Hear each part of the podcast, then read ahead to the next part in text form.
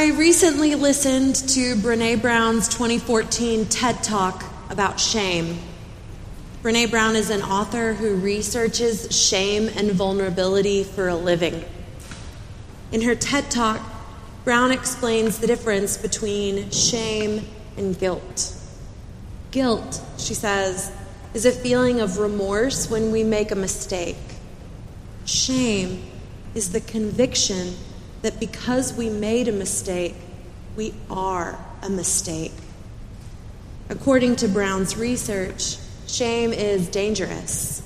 It's a driving force behind all manner of harmful conditions, from anger to violence to addiction. As Christians, we know that this conviction of shame is simply untrue. God created us all with love and care and no one is a mistake. Although the TED Talk is almost a decade old now, I found Brown's words quite timely. Shame and guilt are ideas that usually go hand in hand with penitence in the season of Lent. But Brown suggests that we might need to look at repentance in a different way, and she's not alone.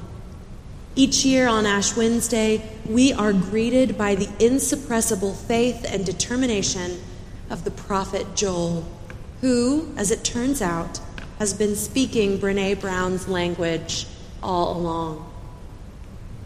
When we think of the prophets in the Old Testament, we usually think of those 8th century heroes like Isaiah and Amos, who cried out to the people that if they did not repent, disaster would ensue.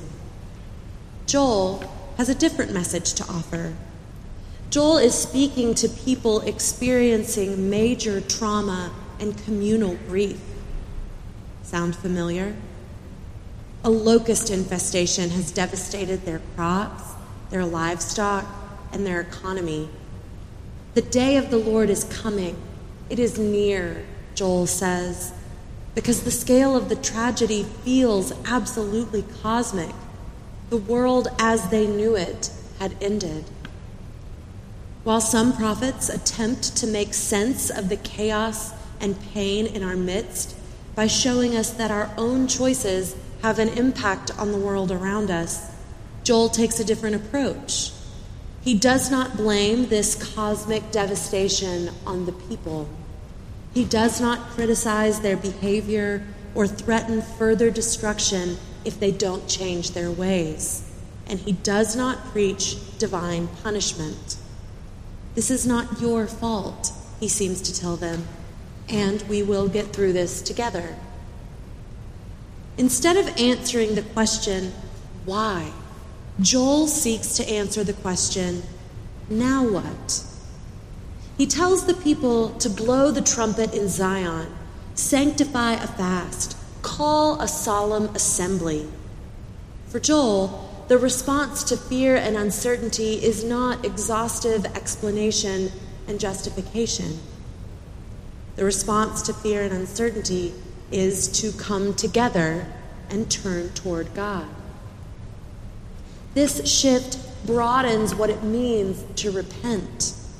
To repent literally means to turn, but repentance is not just about acknowledging and contemplating sin and shame and asking God for forgiveness. It's not just about the why.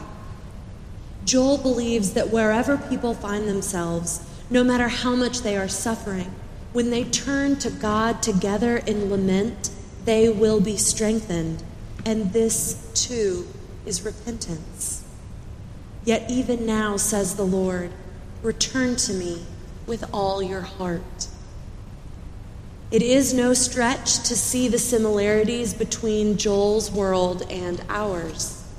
And on Ash Wednesday, we too are called to repent. We sanctify a fast. We call a solemn assembly. And yes, we are called to reflect on our humanity, our brokenness, and our mortality. But Brene Brown assures us that we should not spend the next 40 days wallowing in shame. Joel agrees. As he puts it, rend your hearts, not your clothing. For some, it may be valuable to spend time in Lent pondering the question why? Why is the world the way it is? Why am I still struggling with fill in the blank? Frankly, I'm a little jaded towards this line of questioning after three years of pandemic and no easy answers. So, if trying to make sense of chaos and pain and mortality is not life giving for you right now, or if it leads you down a dangerous spiral of shame, perhaps this year you might join me in asking, Now what? Well, in the midst of the chaos and pain in the world during this season of Lent, Joel invites us to spend time together in prayer, with fasting, and through almsgiving. Yes, we will acknowledge the things of which we are guilty and ask forgiveness from God and from the community. But we will not turn towards the dangerous and unfounded convictions of shame. Instead, we will repent and turn towards God. To my surprise, Brene Brown explained that the antidote to shame is not righteousness or godly living, as I assumed it would be. In fact, the antidote to shame is compassion for ourselves and others.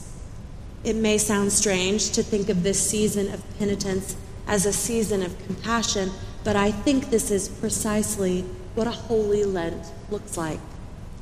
When we are able to examine our lives and our mistakes while trusting that we are no mistake and neither are our neighbors, that we are all deeply loved by God and deserving of one another's compassion, then we will experience repentance in its fullest expression. Then we will know what it means to return to God with all our hearts. Amen.